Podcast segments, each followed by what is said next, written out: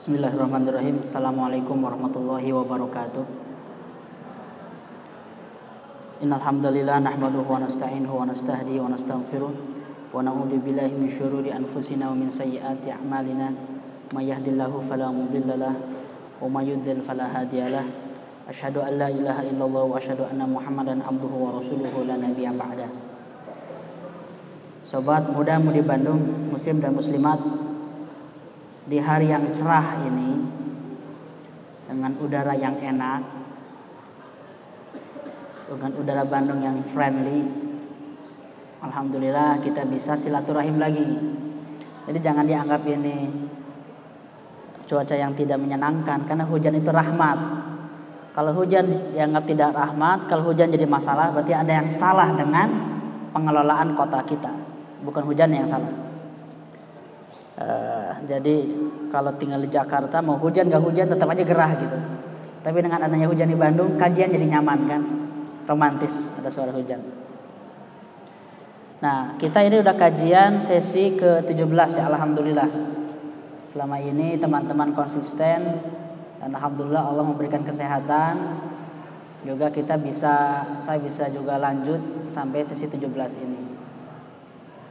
Kemungkinan di akhir tahun postpone dulu, stop, karena ada ada rencana keluar sebulan atau sampai sebulan setengah saya ke ke Eropa sama ke Edinburgh.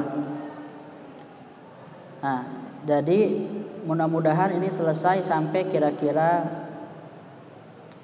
e, menjelang perang Ahzab ya, perang Ahzab. Karena pas saya e, bolak-balik ternyata ingin dipadatkan pun susah. Saya mencoba memadatkan langsung gitu satu fase awal-awal Madinah itu satu episode, nggak bisa ternyata.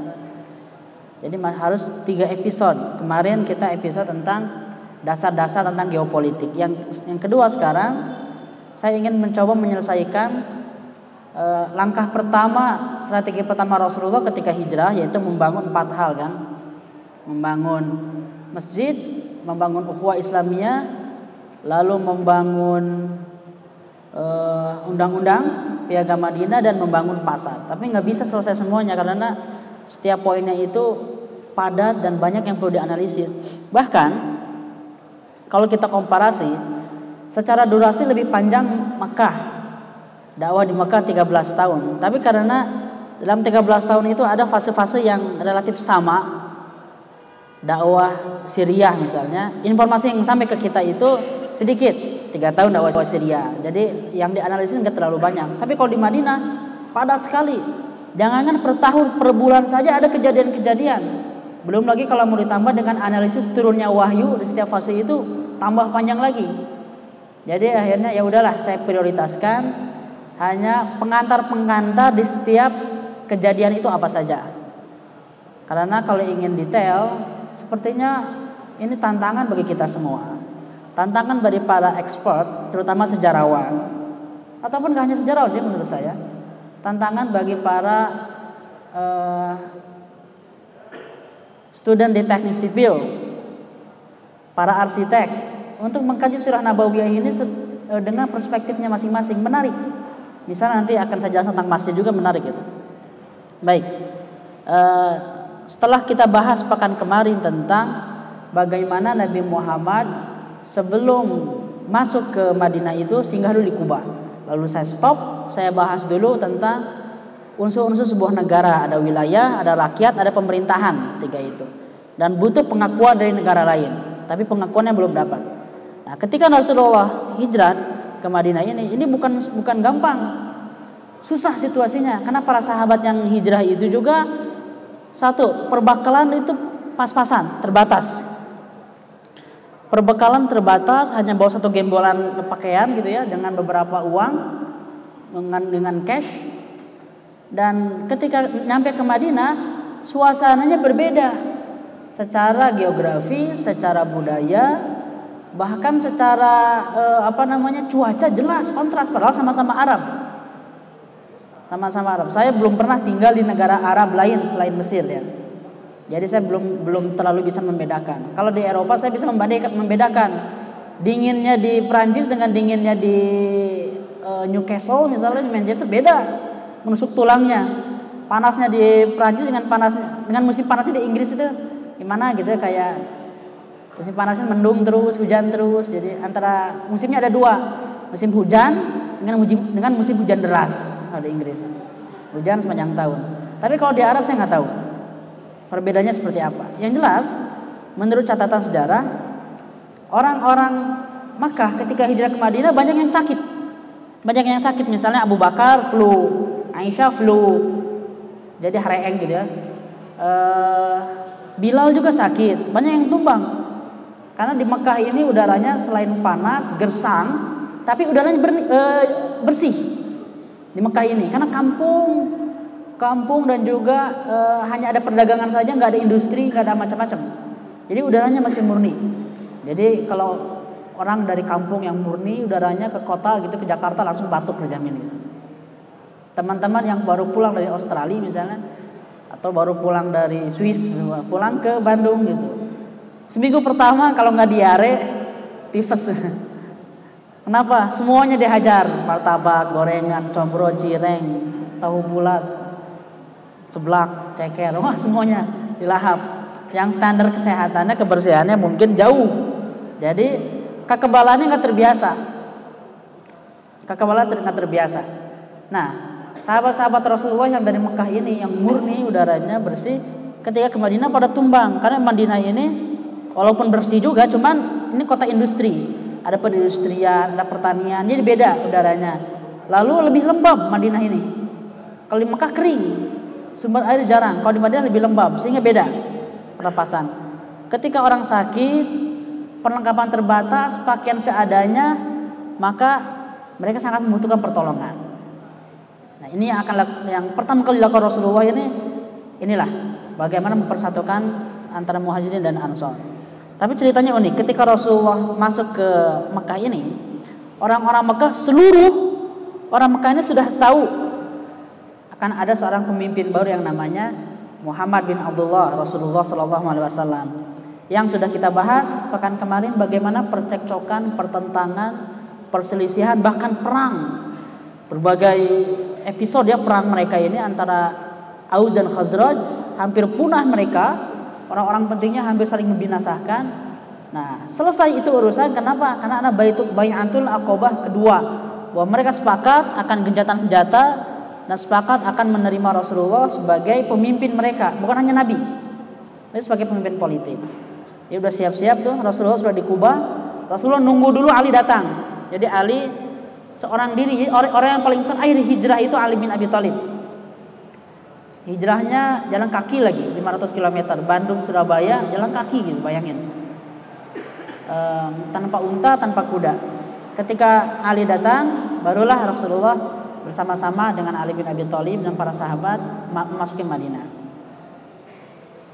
Disambut dengan salawat apa? Salawat badr. Tala'al badru alaina kan? Tala'al badru alaina min thaniyatil wada' wajaba syukru alaina. Berarti kan hafal enggak? Jadi itu salawat badar itu adalah sambutan warga Madinah dengan meriah menyambut seorang pemimpin datang sebagai pemenang. Pemenang apa? Ini belum ada perang, belum ada apa-apa, tapi memenangkan hati masyarakat, memenangkan hati rakyat, memenangkan perselisihan yang diselesaikan. Ini Nabi Muhammad. Jadi datang seperti penakluk disambut gitu, bukan bukan datang sebagai seperti refugee. Ayo dicek kesehatannya, oh, masuk proof, masuk visa gitu kan. Apalagi sama ditolak visanya enggak. Jadi memang datang sebagai pemimpin dan pemenang di Madinah itu. Ketika datang, lalu semua orang berebut ingin e, apa namanya disinggahi Nabi Muhammad. Karena belum punya rumah, jadi nginep dulu. Apa inspirasinya saudara-saudara? Inspirasi seratus tujuh puluh satu. Setelah tiga belas tahun kesempitan, Rasulullah mencipta momen dakwah baru dengan segudang harapan baru. Sehingga kedatangannya di Madinah disambut dengan sambutan pemenang. Nah, saudara-saudara, masyarakat ini selalu selalu menginginkan harapan-harapan baru. Baik itu harapan yang palsu ataupun harapan yang benar, tapi selalu masyarakat itu mengharapkan perubahan situasi. Jadi saya berpikir kadang para politisi yang menang itu adalah orang-orang yang jago jual harapan. Benar atau enggak terserah itu. Jago jual harapan. Kalau saya maju, kalau saya terpilih, insya Allah saya akan membangun infrastruktur yang luar biasa. Apa saya akan buka sebebas-bebasnya iklim apa aspirasi iklim demokrasi. Silahkan kritik saya sebebas-bebasnya sebelum terpilih. Setelah terpilih caranya lain. Jadi harapan-harapan itu itu selalu kita butuhkan. Ini bikin saya mikir, karena yang bikin saya mikir itu kalau orang-orang bisa menang dengan harapan-harapan palsu, harusnya kita yang memberikan harapan-harapan asli.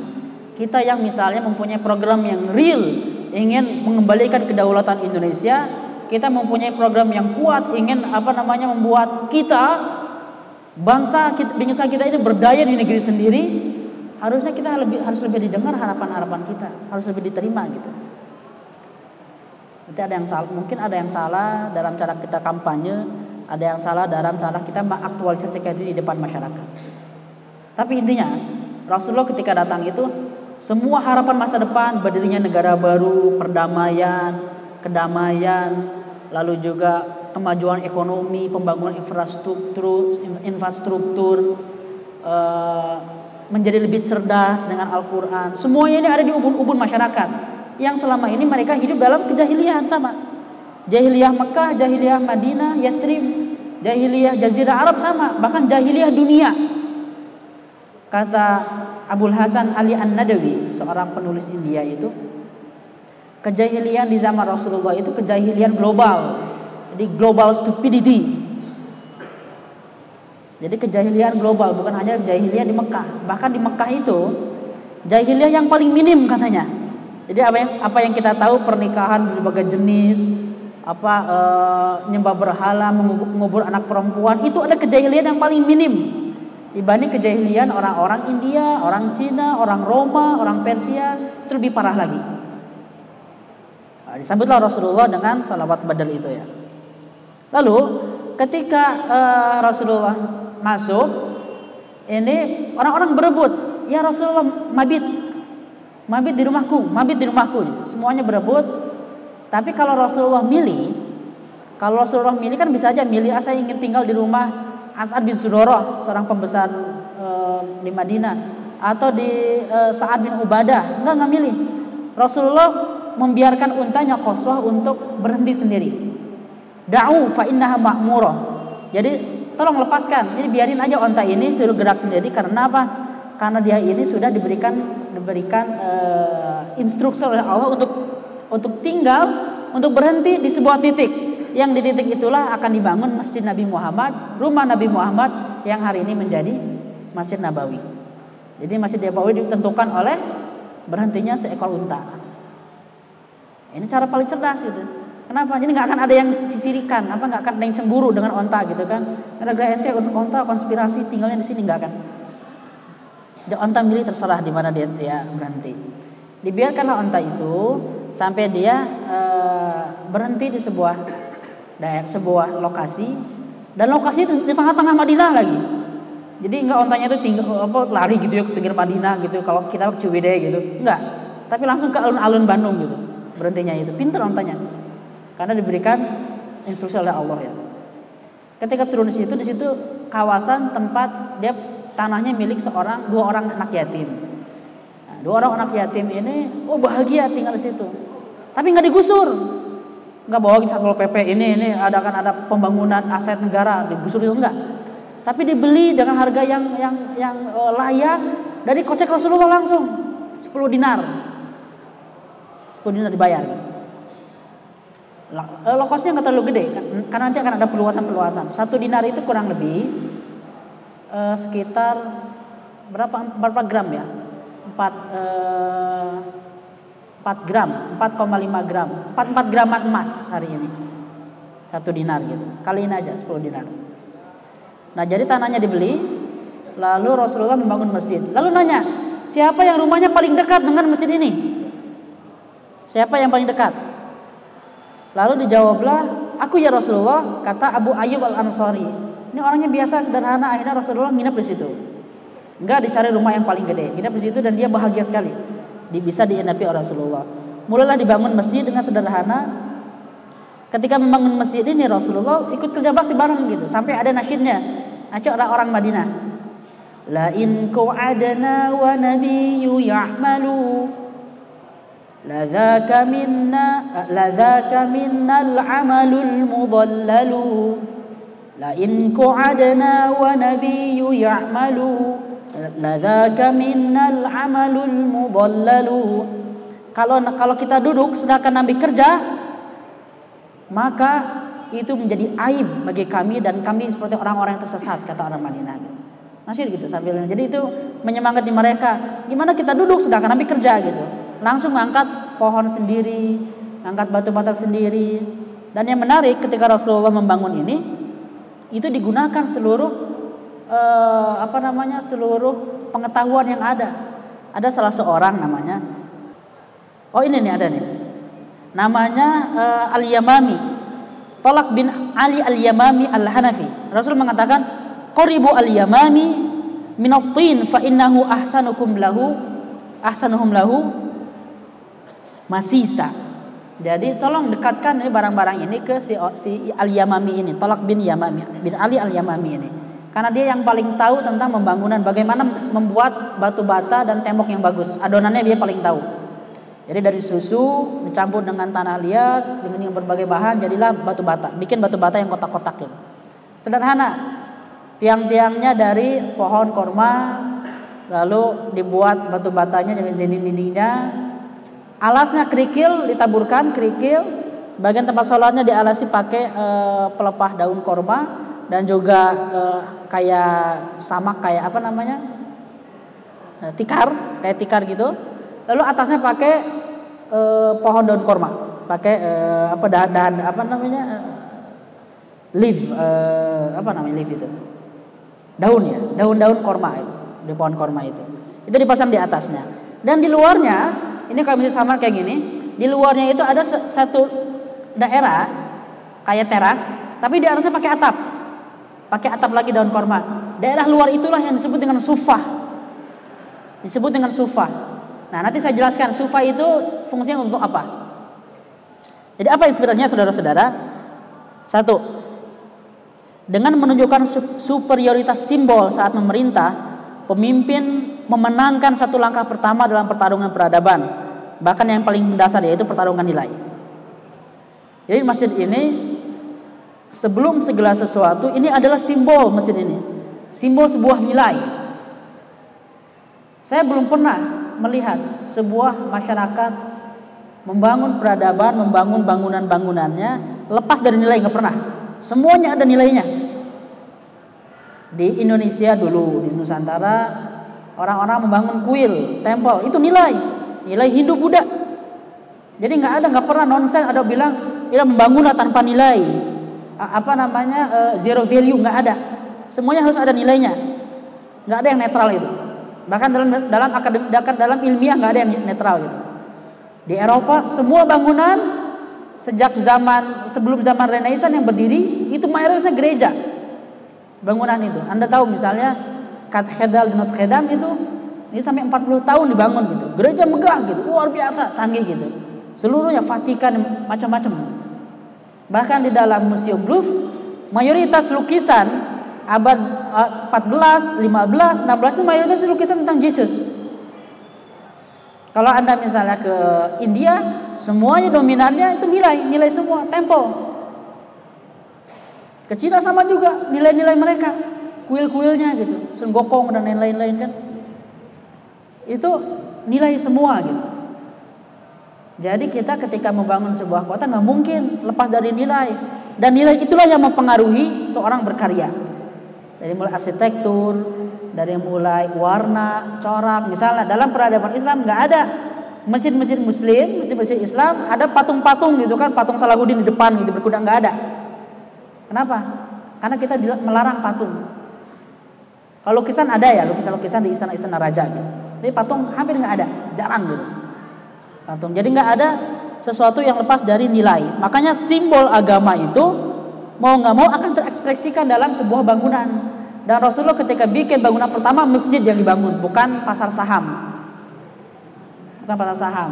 bukan angkatan perang, tapi mesti dulu sebelum segala sesuatu. Karena ini ini simbol nih. Saya datang, semuanya berubah. Nggak dipaksa, orang nggak dipaksa masuk masjid, enggak. Cuman bangunan pertama yang berdiri itu adalah rumah Allah Subhanahu wa taala. Bukan rumah Muhammad.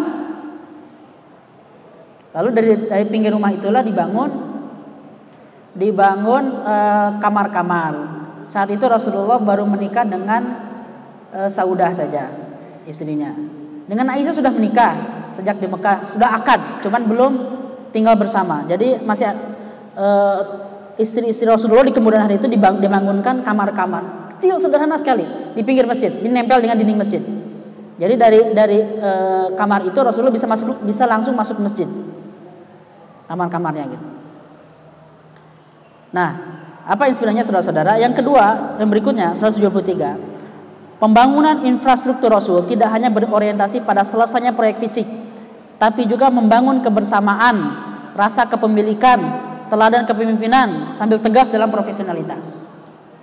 Ini kalau kita lihat, kalau kita baca lembaran-lembaran prosesi pembangunan Masjid Rasulullah menarik. Kalau kita kayak gimana ya? Kayak anak-anak komunitas lah gitu. Kalau anak komunitas lagi bikin proyek kan bareng-bareng kan, kongkow, ketawa-ketawa, apa namanya sambil minum, minum apa minum jus gitu kan. Sambil apa namanya gorengan disediakan. Nah, kayak gitu kira-kira. Jadi asyik banget. Rasulullah bikin masjid itu bareng-bareng, dia juga gotong sendiri. Jadi ada yang malas-malasan, malu dengan Rasulullah gitu. Ngasih tel- keteladanan bersama, bikinnya bersama-sama, nggak nyuruh orang lain diimpor gitu kan, datang negara kerja asing. Saya yang nggak mau tahu, yang penting masjid beres, profesional, bagus, bangunannya megah. Coba yang paling jago mana? Cari kuli-kuli dari negara lain diimpor. Enggak. Rasulullah memberdayakan orang yang ada di negeri itu. Apalagi kalau hanya tenaga kasar, ngapain impor kan? Itu Rasulullah. Lalu juga membangun rasa kepemilikan bersama. Jadi yang disuruh bukan hanya orang-orang sahabat Rasulullah terdekat gitu kan, tapi semuanya diajak gitu, sehingga ini mesti kita bersama.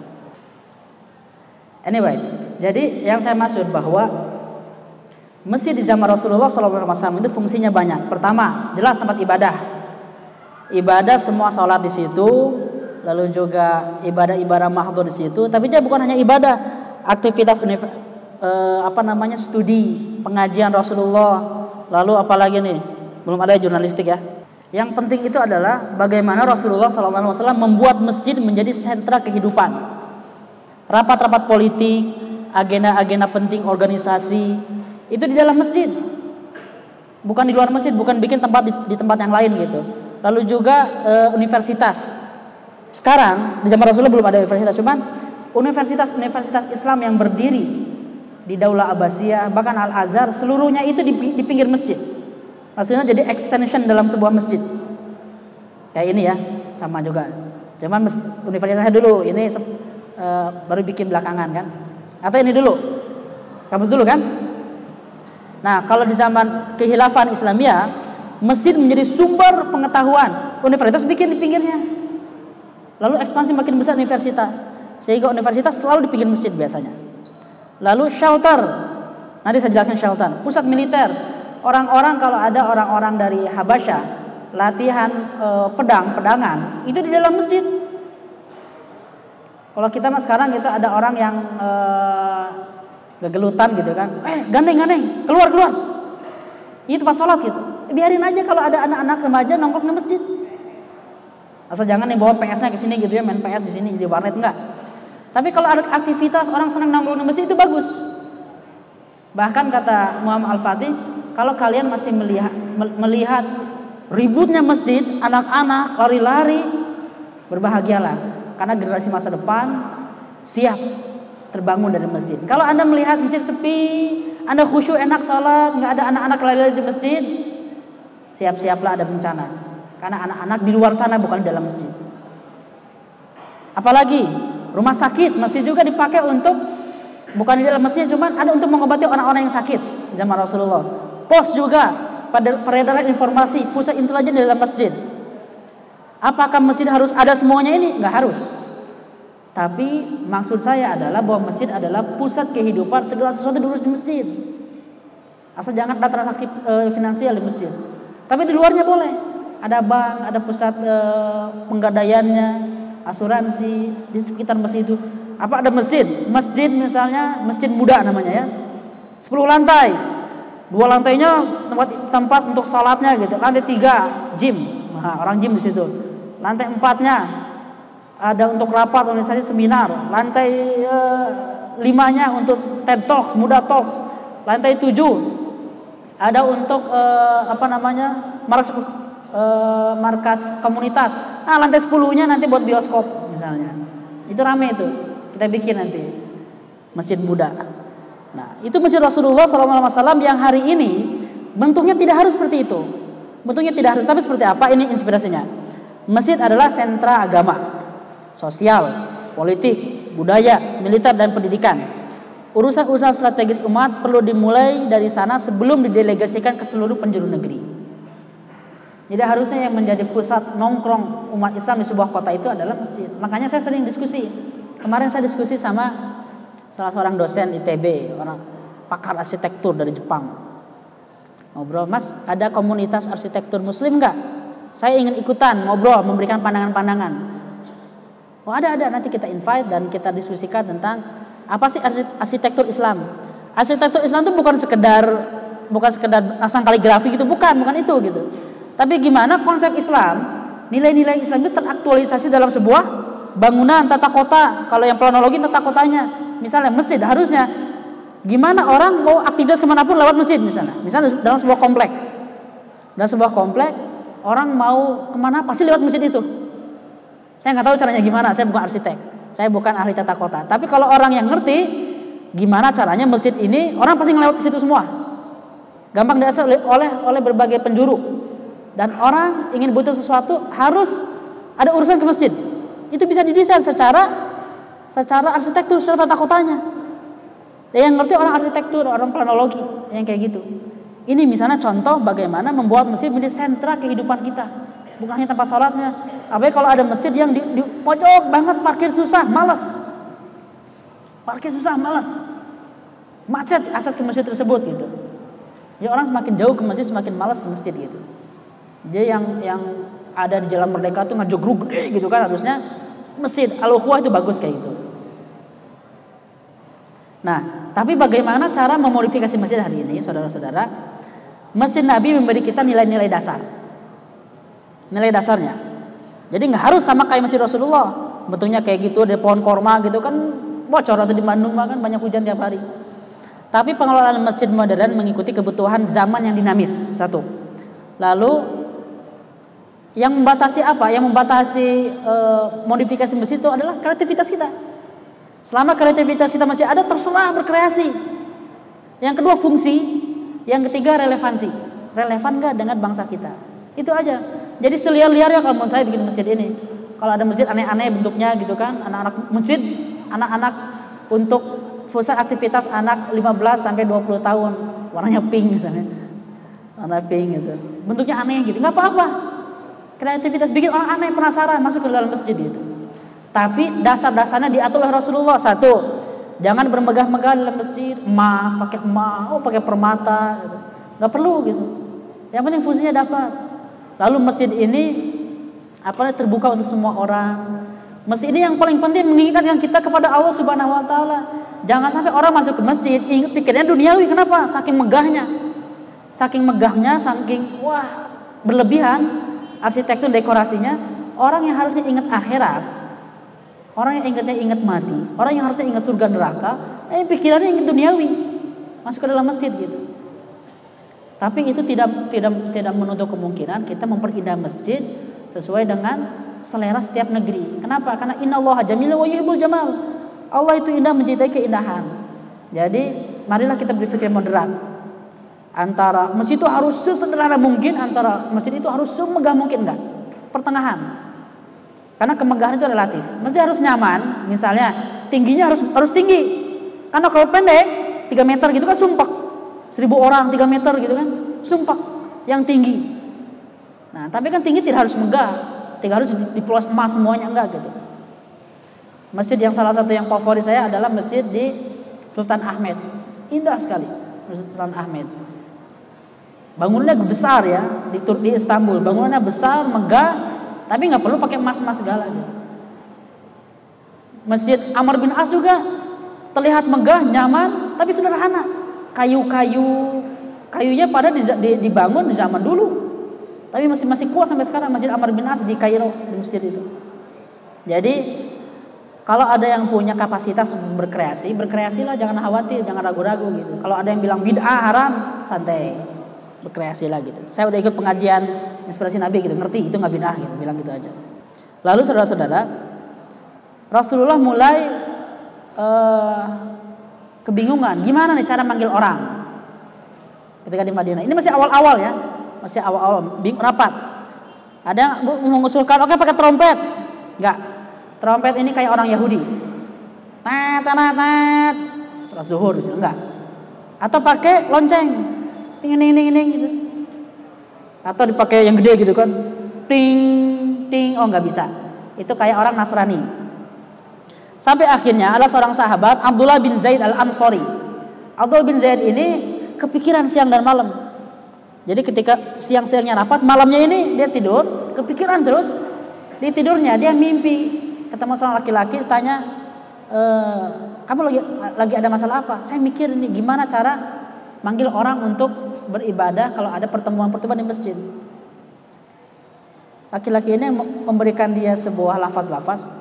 Udah gini aja. Kul, Allahu akbar, Allahu akbar. Asyhadu an la ilaha illallah. Asyhadu anna Muhammadar Rasulullah. Hayya 'alas shalah. Hayya 'alal falah. Allahu akbar. Allahu akbar la ilaha illallah. Nah, mimpinya ini diberikan kepada Rasulullah. Ya Rasulullah, saya baru mimpi, katanya, ini ada gagasan kalau ingin mengundang orang salat dengan lafaz ini. Kata Rasulullah, oh ini bagus. Ini lafaz ini tidak keluar, tidak datang karena mimpi kecuali wahyu dari Allah, kecuali apa petunjuk dari Allah Subhanahu wa taala. Ketika Rasulullah udah deal, udah udah akan menyepakati, datang Umar bin Khattab lari. Ya Rasulullah, saya punya kabar. Kabarnya dia punya mimpi sama persis dengan mimpinya seorang sahabat Abdullah bin Zaid ini. Abdullah bin Zaid Al-Ansari, sehingga diresmikanlah bahwa azan dengan lafaz Allahu Akbar dan sebagainya itu sebagai perintah e, sebelum salat untuk menyeru orang-orang datang ke masjid. Lalu disuruhlah Bilal sebagai orang yang mengumandangkan azan. Gantian, kadang Bilal, kadang Abdullah bin Ummi Maktum. Abdullah bin Ummi Maktum ini seorang sahabat yang buta ya, tunanetra. Apa istilahnya saudara-saudara? Azan adalah deklarasi kemenangan spiritual dan simbolik yang bisa menjadi energi produktivitas yang dahsyat jika maknanya dihayati. Coba Anda pernah nggak e, hayati lagi makna azan, artinya gitu. Letakkan arti ini dalam konteks masyarakat baru yang namanya masyarakat Madinah. Letakkan dalam konteks tersebut, dahsyat ini. Ini ada refugee, Anda bayangkan. Coba bayangkan refugee Suriah yang ke Turki, yang ke Jerman, yang ke Ita, yang ke negara-negara Eropa.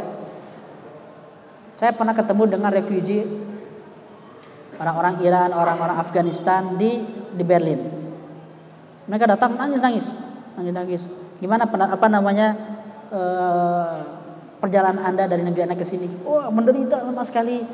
Apa namanya kita dihinakan, istri-istri kita apa namanya mati, anak-anak kita kebom, rumah-rumah kita hancur, aset kita berantakan. Yang pertama kali hilang, yang pertama kali hilang dari jiwa para refugee apa coba?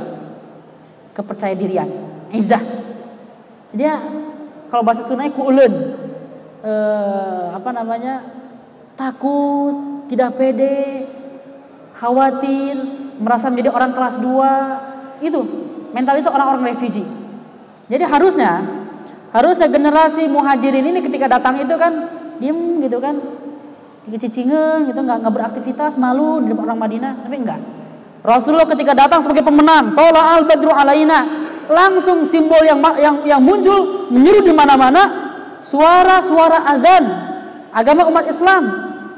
Karena di, di, di Madinah itu seperti yang sudah saya kaji pekan lalu, ada orang Yahudi dan Muslim, ada orang kafir, ada orang kafir dari Madinah, dari Aus dan Khazraj belum masuk Islam. Yang yang ketiga barulah mayoritas orang Islam yang sudah masuk Islam, baru lagi masuk Islamnya. Ketika Rasulullah datang, yang mengganti seruan-seruan itu bukan lonceng, bukan trompet, tapi suara azan. Allah Maha Besar. Asyhadu alla ilaha illallah wa asyhadu anna Muhammadar Rasulullah, syahadatain. Itu langsung deklarasi nih, langsung deklarasi ini yang mengambil alih, syiar simbol yang mengambil alih di negeri ini adalah lafaz Allah Subhanahu wa taala dan syahadatain. Harusnya itu kan yang yang apa namanya menjadi kebanggaan umat Islam hari ini. Syiar Islam di mana-mana. Kenapa? Karena ketika berdirinya pun dengan syiar Islam kita kita melawan Belanda dengan Allahu Akbar. Lalu setelah itu, ini untuk sholat.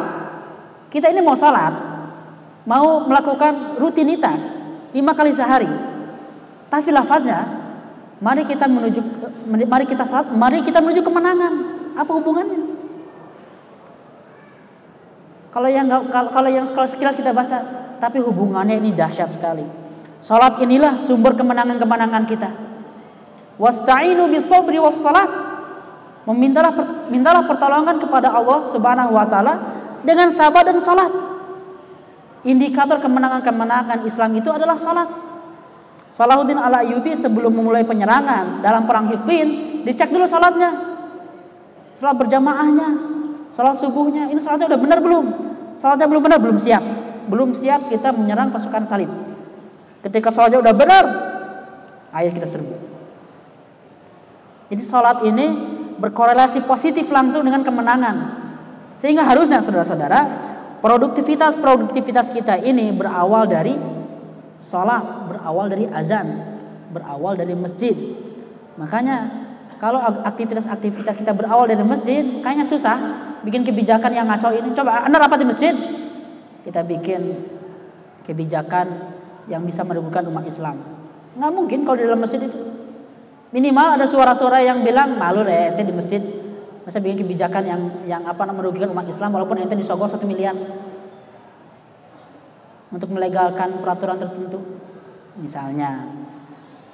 Jadi kalau di dalam masjid bikin kebijakan, bikin kurikulum, bikin apapun, malu kita ingin ingin mengkhianati agama Islam, ingin mengkhianati Allah kalau di dalam masjid. Kalau di luar masih mungkin gitu. Lupa. Berikutnya apa saudara-saudara? Dalam proyek besar peradaban, setiap orang mempunyai peran signifikan. Jika pemimpin mampu membaca setiap potensi yang ada, nggak ada yang namanya orang tidak berguna. Saya sering mengulang-ulang di awal-awal tentang bedanya orang elit dengan orang alit, ya kan? Saya sering mengulang-ulang. Itu bukan dalam arti kita mendiskriminasi, bukan. Tapi untuk mengklasifikasi tugas mana yang di, yang perlu diemban oleh orang-orang elit, tugas mana yang bisa diemban orang-orang alit. Bukan nggak penting, semuanya penting. Mobil segagahnya apa? Mobil sekeren apapun, semahal apapun, coba nggak ada nggak ada apa namanya pentil, pentilnya bocor, nggak bisa jalan itu. Satu mobil, businya rusak itu, satu busi gitu. Mau Anda pakai Ferrari, jadi jadi kalah sama Avanza, karena nggak nggak nggak seimbang gitu kan. Jadi fungsi-fungsi kecil yang tidak terlihat itulah yang kadang signifikan, dan pemimpin yang hebat ketika dia punya visi peradaban. Semua orang-orang itu mempunyai fungsi dan tugas masing-masing yang unggul di situ. Mau ada perang, mau ada apa, coba yang manggilnya suaranya rombeng, suaranya nggak enak, falas gitu kan. Allahu Akbar, nggak enakan gitu. Dipilih dipilih Bilal bin Rabah yang suaranya paling merdu, paling indah. Jadi bukan nggak punya posisi. Itu ya, sahabat-sahabat Rasulullah semuanya terdaya gunakan. Kalau apa? Kalau pemimpinnya ngerti cara cara mendaya gunakan potensi yang ada. Lalu ini masih soal masjid. Di luar saya bilang tadi ada sufah ya.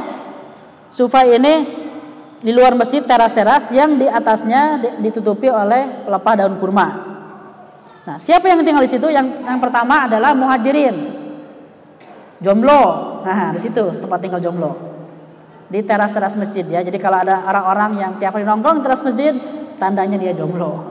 Tapi bukan hanya orang-orang fakir, bukan hanya orang-orang miskin, orang-orang yang tunawisma, bukan hanya itu.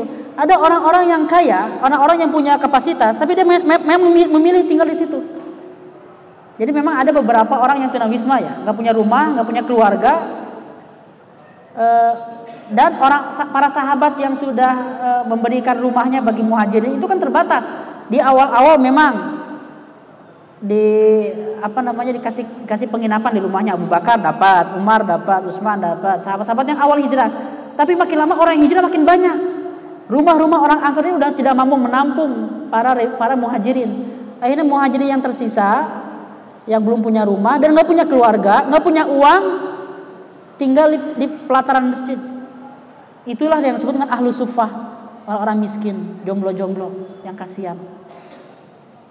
Tapi ternyata bukan hanya orang-orang yang miskin, ada orang-orang yang kaya, tapi mereka memilih tinggal di situ. Satu, mereka ingin terus memantau pergerakan Rasulullah Sallallahu Alaihi Wasallam.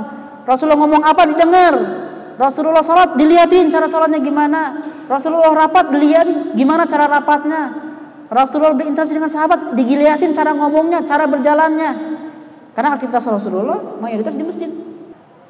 Itulah seperti Abu Hurairah. Abu Hurairah ini orang kaya, bukan orang kaya kaya Utsman ya, tapi ya orang yang cukup lah. Dia punya rumah, dia ibunya tinggal di Madinah. Abu Hurairah itu.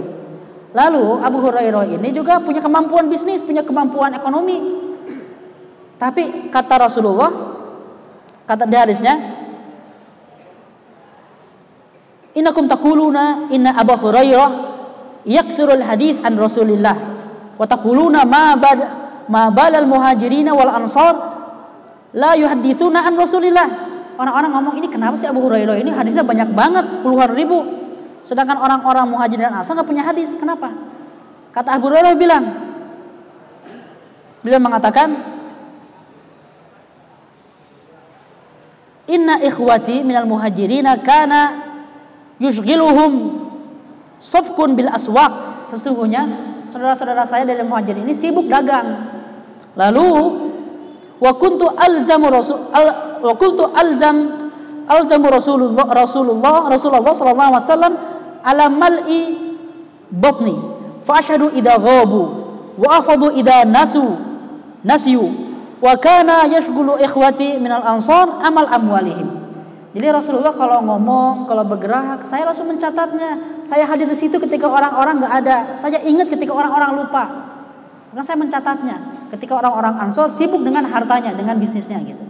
Jadi Abu Hurairah itu tinggal di situ, jadi orang fakir, jadi orang jelata, jadi gelandangan lah dan apa bahasa kasarnya. Itu karena dia memilih memilih ingin mengumpulkan ilmu dari Rasulullah shallallahu alaihi wasallam yang di kemudian hari kita nggak dapat hadis dari dari Utsman kecuali segelintir. Kita nggak dapat hadis dari Abdurrahman bin Auf, ada nggak? Rawahu Abdurrahman bin Auf, rawahu misalnya Abu Bakar As-Siddiq, jarang. Rawahu Abu Hurairah, an Abi Hurairah, rawahu Bukhari an Abi Hurairah, silsilah paling atasnya Abu Hurairah. Kenapa? Abu Hurairah yang paling sering mendengar, melihat aktivitas Rasulullah. Jadi fakir terhormat itu namanya ya, fakir karena pilihan gitu. Hari ini ada orang-orang yang memilih jalan sederhana. Ada seorang pengusaha kaya yang menasihati saya. Ahi katanya, kadang rel antara pengusaha dengan ilmuwan itu enggak enggak nyatu. Kadang dia bilang enggak nyatu. Jalan ilmuwan adalah jalan orang-orang pintar, tapi harus harus bersedia melarat katanya. Itu pilihannya gitu. Tapi Anda pintar, Anda ingin jadi pebisnis kaya banget, tapi Anda mungkin tidak bisa fakar, tidak bisa di, di, didengarkan pendapat-pendapatnya dalam bidang keilmuan gitu. Itu pilihan. Memilih yang satu relnya beda dengan rel yang kedua. Tapi saya nggak percaya-percaya amat, karena bisa insya Allah kita buktikan. Super kaya, bilioner, ilmuwan juga. Gitu. Karena banyak yang kayak gitu. Ibnu Imam Abu Hanifah juga dia pengusaha kaya, kaya banget. Dia imam mazhab. Abu Hanifah itu kan. Jadi kita buktikan bahwa beliau salah. Tapi sebagian besar yang tidak punya kapasitas, potensi, ya memang harus milih salah satu. Dan Abu Hurairah adalah orang yang memilih jalan sederhana demi ilmu pengetahuan. Dan Rasulullah juga pada kasihan. Rasulullah paham ada orang-orang yang tidak punya kapasitas. Kapasitas terbatas itu orang-orang yang fakir. Makanya Rasulullah bilang, man kana indahu ta'amun itsnain falyadhhab bi tsalits.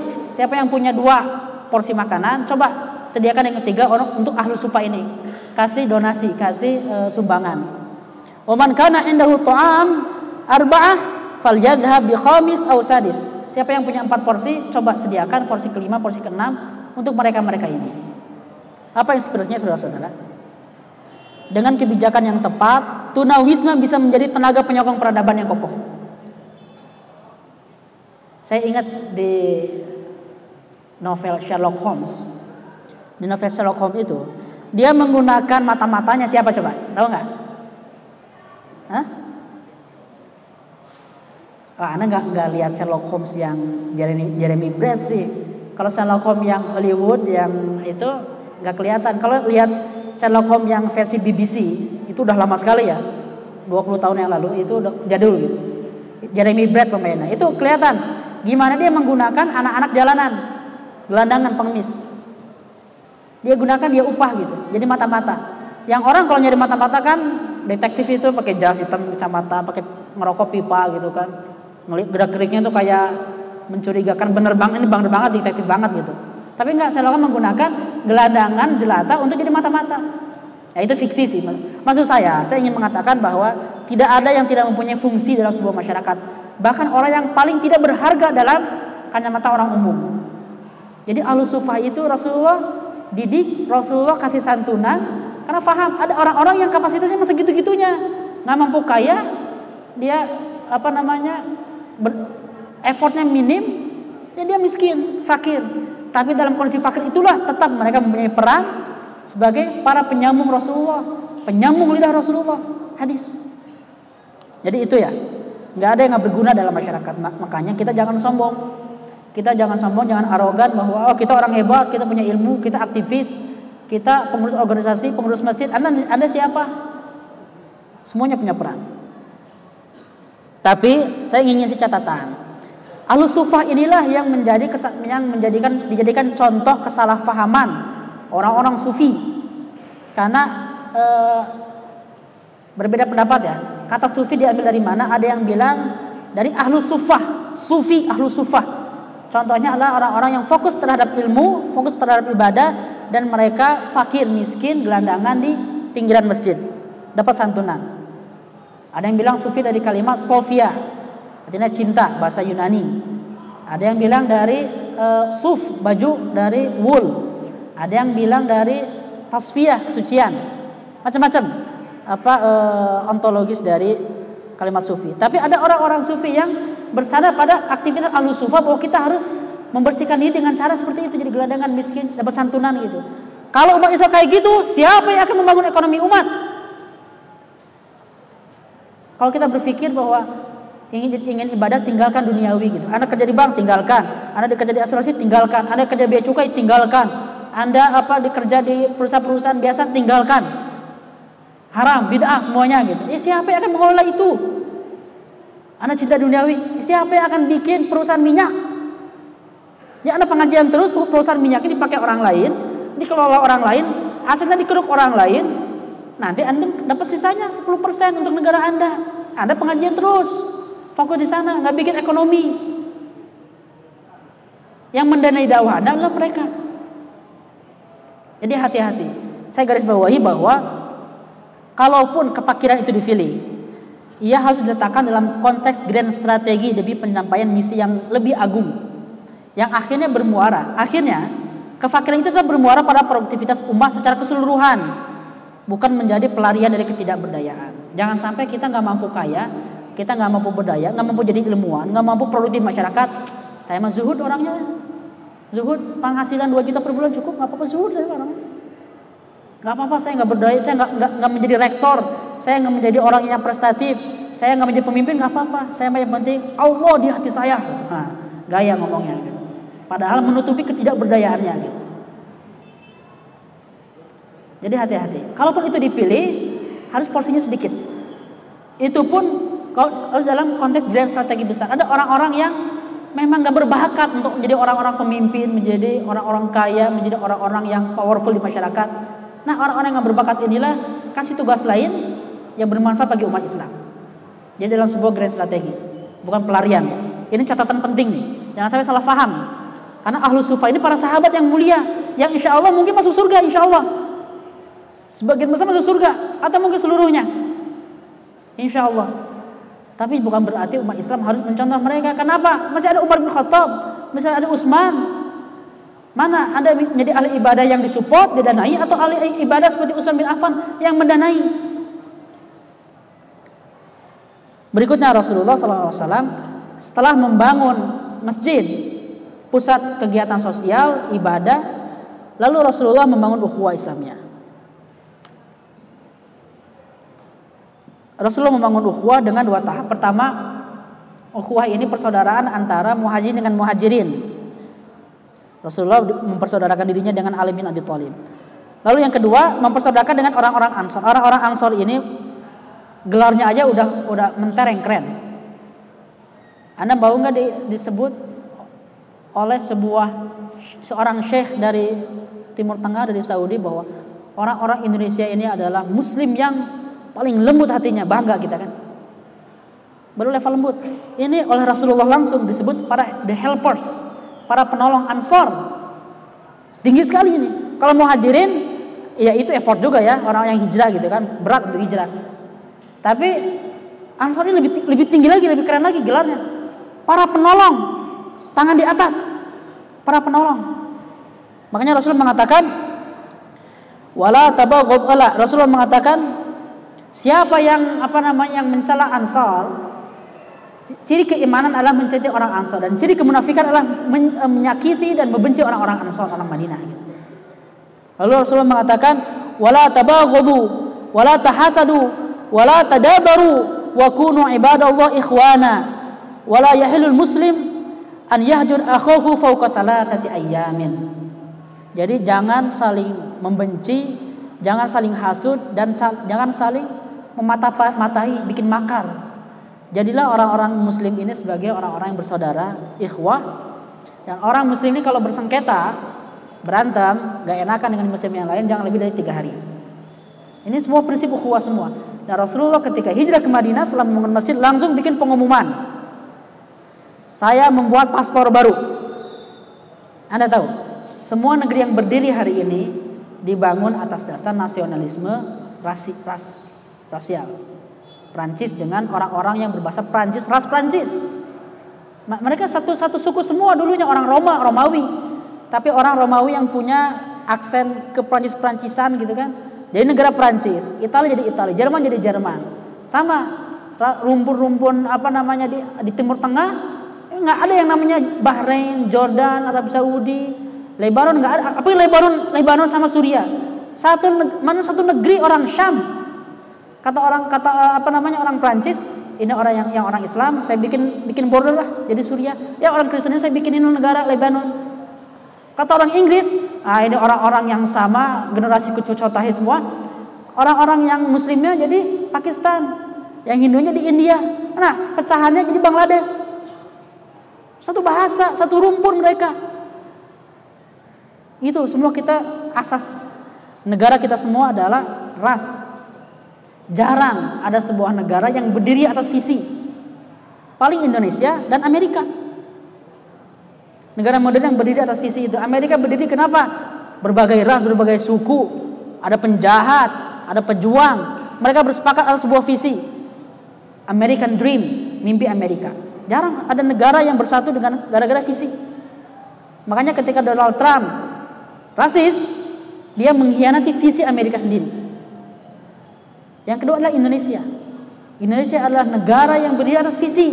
Anda Maluku, Anda Bugis, Anda Batak, Anda Dayak, Anda etnis dari keturunan Arab, dari manapun, Sunda, Jawa, terserah silakan. Kita punya visi bersama melawan penjajahan Belanda. Setelah itu kita punya misi bersama. Kita adalah orang-orang yang berbahasa satu, bertumpah darah satu dengan sumpah pemudanya. Berbahasa satu, jadilah orang Indonesia. Dan Rasulullah mengajarkan kita hal yang sama. Terserah ada Aus, Khazraj, Bani Makhzum, Bani Umayyah, Bani Hashim, kita semua sama, ada paspor baru yang namanya ukhuwah Islamiyah. Lalu dipersaudarakanlah ukhuwah Islamiyah ini. Dan ketika dipersaudarakan, ini bukan hanya persaudaraan formalitas, ngomong oh ya ini saudara saya, enggak. Tapi persaudaraan yang real dengan pengorbanan yang real. Seorang sahabat apa namanya uh, seorang sahabat Abdurrahman bin Auf ditawari, wahai Abdurrahman bin Auf, dia sudah dipersaudarakan, saya punya rumah bagi dua katanya, punya tanah ladang bagi dua, punya istri-istri juga. Ah ini contohnya saya nggak terlalu, nggak terlalu suka untuk di terus-terusan diekspos. Kenapa? Karena mungkin bisa kita ngomong ini kan istri dinikahi gara-gara cinta, masa dikorbankan oleh orang lain kan? Nah, kan nggak enak kan? Mau nggak kayak gitu kan? Ini mau nggak? Demi saya cinta pada antum ya, eh, saya ceraikan istri saya, bisa antum nikahi kan nggak enak? Kurang enak. Jadi itu hanya untuk menjelaskan bahwa para sahabat begitu berkorban untuk sahabatnya yang lain, untuk muhajirin. Tapi bukan berarti antum harus mengorbankan keluarga antum. Kasih ke yang lain nggak usah gitu. Harta masih boleh lah. Gitu. Jadi saudara-saudara, pengorbanan total ini sampai warisan. Rasulullah menyuruh warisan-warisan mereka orang Ansor ini ketika meninggal, kalau ada sahabatnya, saudaranya masih hidup, diwariskan oleh sahabatnya. Sampai terjadi perang Badar, hukum ini dirubah lagi, diwariskan ke anak-anak cucu mereka sendiri. Karena setelah perang Badar, umat Islam menang, orang muhajirin ikut perang, semuanya pun dapat ghanimah dan mulai punya kemandirian finansial. Dan setelah itu pun tetap orang Ansor masih ingin menyerahkan warisannya ke orang-orang muhajirin. Pengorbanan total. Apa inspirasinya saudara-saudara? Persatuan sosial yang berakar dari kesamaan visi adalah modal terbesar sebuah masyarakat baru yang tidak bisa dibayar oleh apapun. Jadi kalau Anda mempunyai harta, kalau Anda mempunyai harta, infakkan seluruh harta di dunia ini untuk merekatkan hati-hati, nggak akan bisa. Ukhuwah itu, ukhuwah itu nggak akan bisa dibayar oleh oleh apapun gitu. Anda Anda bisa dibeli suaranya, suara. Tadi tidak bisa membeli loyalitas Anda gitu. Makanya kita mar- marilah. Dua tahun ke depan kita ramaikan jargon ini. Hafalkan ya.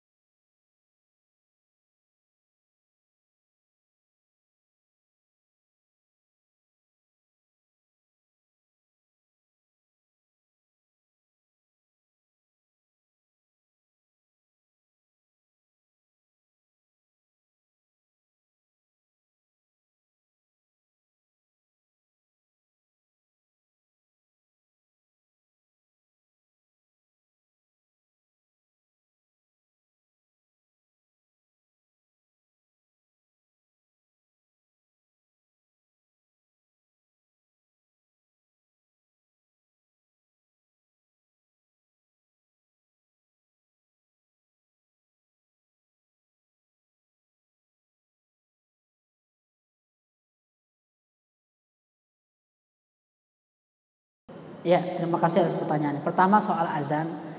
Azan ataupun mimpi siapapun yang kita dengar hari ini sama sekali tidak bisa kita jadikan rujukan. Ataupun mimpi sahabat nggak bisa jadi rujukan, dalil nggak bisa. Tapi kenapa azan itu menjadi rujukan? Bukan karena mimpi sahabatnya, tapi mimpinya ini di-approve oleh Nabi Muhammad sallallahu alaihi wasallam, itu saja.